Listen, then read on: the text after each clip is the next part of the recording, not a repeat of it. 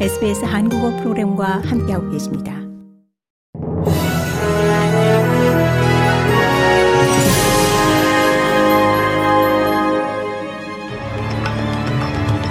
(11월 23일) 목요일 오후에 SBS 한국어 뉴스 간추린 주요 소식입니다.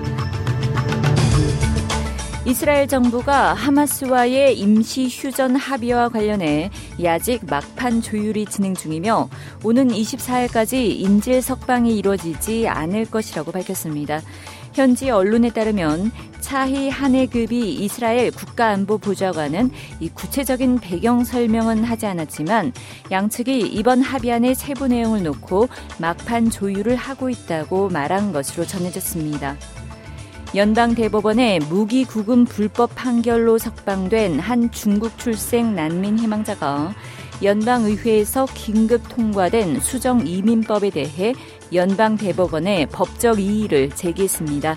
S151로 알려진 이 난민 희망자는 이 밤 10시부터 오전 6시까지의 통금과 전자발찌 착용 의무는 형벌과 다를 것이 없다고 주장합니다.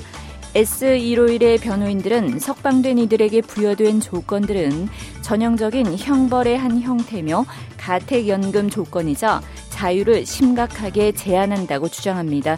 또한 이 같은 조치는 연방의회의 권한을 넘어선다는 논지로 이 법원에 서류를 제출했습니다.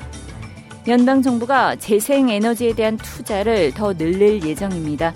이는 2030년까지 재생에너지 전력 비중을 80%까지 높인다는 계획의 일환입니다.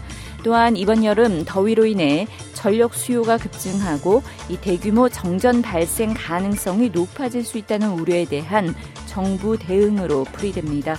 크리스 보웬 연방 에너지부 장관은 투자 규모를 밝히지는 않았지만 금요일 세부 사항을 논의하기 위해 각주 및 테러토리 수장들과 회담할 것이라고 말했습니다.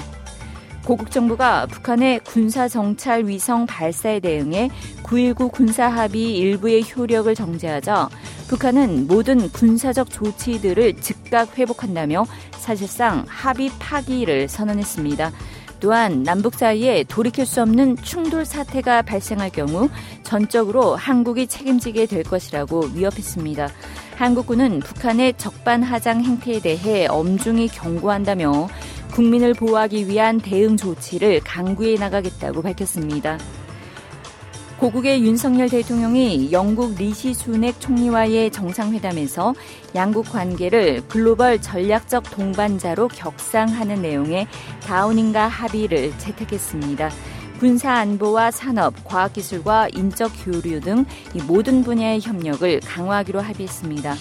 한편 찰스 3세 영국 국왕은 제26차 유엔 기후변화 협약 당사국 총회에서 홍보대사로 활동한 걸그룹 블랙핑크가 이 기후변화 대응 필요성에 대한 전 세계인의 인식을 높인 공로를 인정해 대형 재구 훈장을 수여했습니다.